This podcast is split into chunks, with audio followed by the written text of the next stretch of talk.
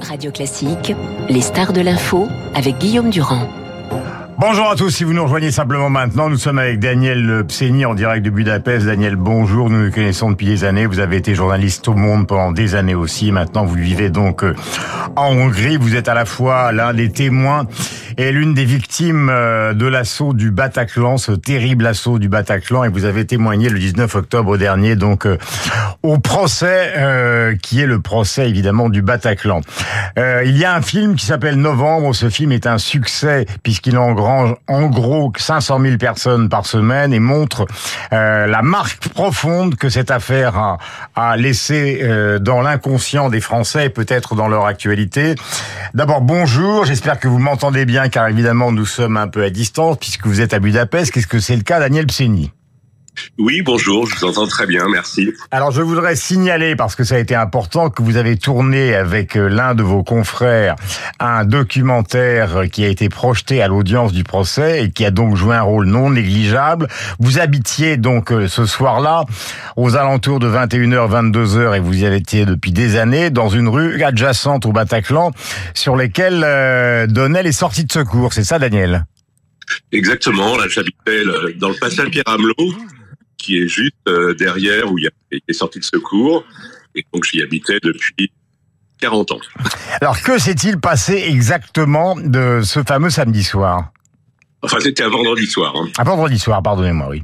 Oui, euh, tout, tout, simplement j'étais en train de travailler euh, en fin de semaine chez moi et je regardais un téléfilm avec euh, Jean-Luc Jean-Luc Anglade qui était un policier que je voulais voir parce que je travaillais à la rubrique télé à l'époque. Mhm. Et je le regardais d'un œil et j'ai entendu beaucoup de, de bruit, de bruit de pétard, comme, comme beaucoup l'ont dit. Et finalement, j'ai cru que c'était dans, dans le film que ça se passait. Je suis allé voir et puis les, les bruits étaient vraiment très, très forts. Et j'ai ouvert la fenêtre de chez moi qui donne sur, les, sur le Bataclan. Et là, j'ai vu qui se passait? C'était l'horreur. Et la guerre était en bas de chez moi. Euh, ça s'est passé en quelques instants entre le déclenchement justement de la sortie des portes et euh, l'évacuation totale euh, des gens que vous avez vu passer? Oui, c'est-à-dire que moi j'ai été quasiment premier témoin puisqu'il était 21h40. Euh, de ces bruits, il y avait personne, pas de policiers, personne euh, de secours. Et simplement, mon 13 novembre, si je veux dire, euh, il, a duré le 21h40 à 22h01, où j'ai pris la balle dans, le bras tiré par Mostefa, réfugié, premier étage alors la ligne est un petit peu compliquée, mais nous allons continuer cette conversation. Elle est importante au moment où Novembre connaît un succès euh, très important donc euh, dans le, le, cinéma français. Euh, au départ de votre carrière, Daniel Pseni, vous étiez photographe, grand amoureux de Cartier-Bresson. Donc en fait, votre premier réflexe immédiatement quand vous avez vu ce qui se passe, ça a été de filmer.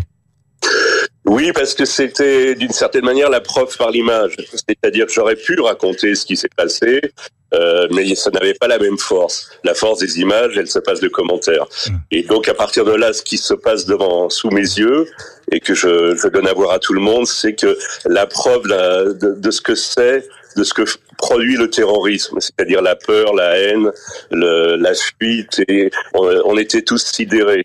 Mais simplement, euh, pour préciser, je ne savais pas exactement ce qui se passait hein, quand j'ai filmé. Je ne savais pas que c'était un, attentat euh, à l'intérieur du Bataclan. Voilà, donc, vous êtes à votre fenêtre, vous filmez, euh, vous prenez une balle.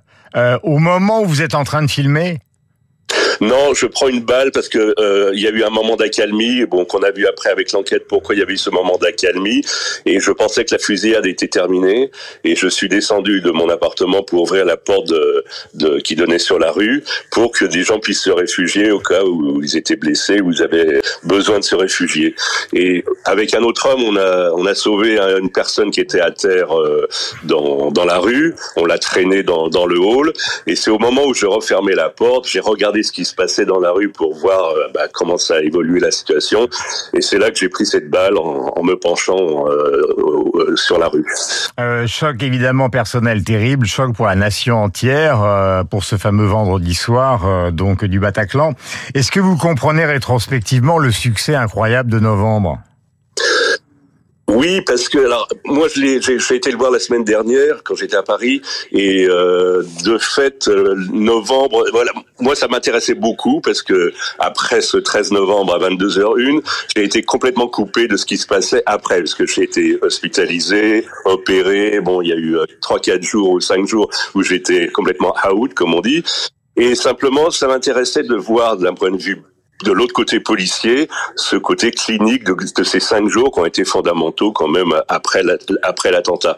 Et j'ai trouvé le film tout à fait intéressant parce qu'il est assez clinique, il est assez documentaire, il n'est pas dans le pathos et montre bien ce qui s'est passé du côté policier. Et c'est une, une pièce avancée dans, cette enquête, dans ce dossier qui, va durer des années encore.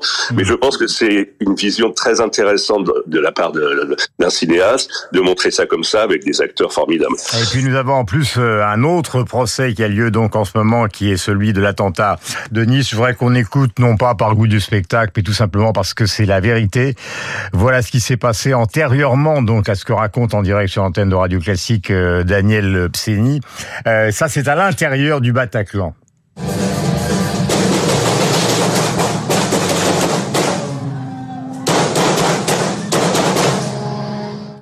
Voilà, donc euh, le groupe américain euh, est sur scène et puis tout d'un coup, euh, aux guitares électriques se mélange évidemment donc euh, le bruit des, des, armes. Il faut savoir, et vous l'avez appris rétrospectivement en témoignant au procès, que les gens ont été littéralement, sauf ceux qui ont réussi à se planquer quelque part dans des sortes de placards au premier étage, les gens ont été littéralement exécutés.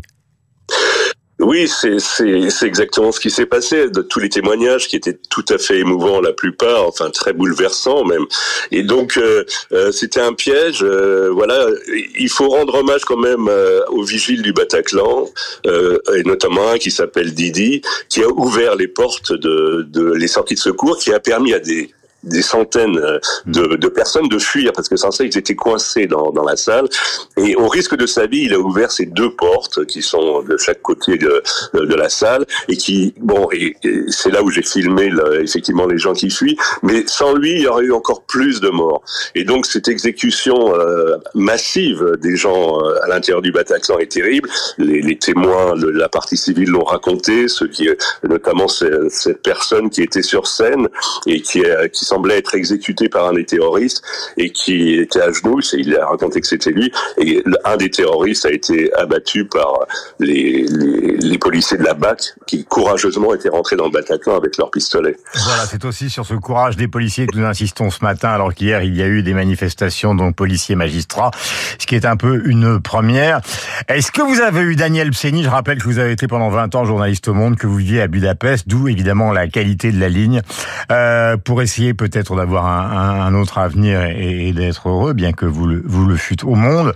Est-ce que vous avez l'impression, parce que beaucoup d'entre nous se posent ces questions, aussi bien pour Nice que pour le Bataclan, que les procès sont, du point de vue des victimes et des témoins, puisque c'est votre cas, satisfaisants? Alors pour moi, ça l'a été. C'est une forme de résilience, d'aboutissement. Le 19 octobre de l'année dernière, ça fait juste un an. Euh, c'est ce qu'on appelle déposer à la barre. Et moi, j'ai déposé tout ce que j'avais, que j'avais déjà raconté beaucoup de fois, mais euh, dans un dans un instant très solennel avec les accusés à gauche, les, les avocats à droite devant le président du, du tribunal. Et donc il y a il y a pour vous expliquer quand même, quand on est assis dans la dans la salle des parties civiles et d'aller à la barre, il y a une dizaine de mètres pour y aller.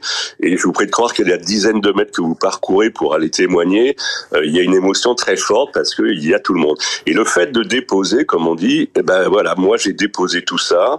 Maintenant j'ai j'ai tourné la page depuis un certain temps. J'ai toujours euh, précisé que moi, mon ma profession, c'était pas victime. J'étais journaliste, mais bien sûr que je suis victime de. J'ai été victime. Et il y a toujours quelque chose qui nous rappelle dans le corps que bah on est victime, ça fait mal, il y a des il y a des douleurs.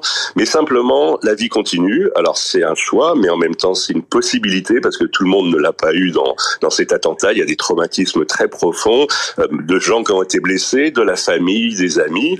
Et ce euh, cette tragédie, elle va durer longtemps parce que bon, on le voit maintenant, ça euh, à différents niveaux, elle, elle est toujours présente. Et si vous voulez, il y a un moment donné, il y a cette réflexion et cette façon de sortir cette affaire à, à travers des films, à travers des écrits, des documentaires, et de montrer que la mémoire est toujours présente. On n'oublie pas.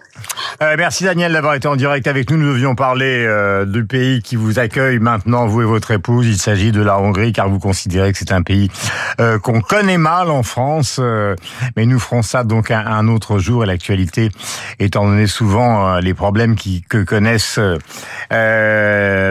avec le gouvernement de Viktor Orban, mais en même temps une certaine forme de liberté qui règne en Hongrie. Dites-vous, en tout cas, m'avez-vous dit quand nous avons préparé cette émission, nécessite que nous nous retrouvions un jour prochain. Merci. Bonne journée donc à Budapest, l'une des plus belles villes d'Europe. Il est 8h28. Nous avons rendez-vous avec la revue de presse et tout à l'heure, Rachel Kahn et Hervé Gattegno et avec de très nombreuses informations à traiter. Cette journée de grève en France, est-ce qu'elle va être un succès? Nous allons en parler avec les deux. Et puis cet retournement en Grande-Bretagne où pratiquement à peine un mois après l'arrivée de Liz Truss, toutes les réformes gouvernementales ont été annulées par le ministre de l'économie.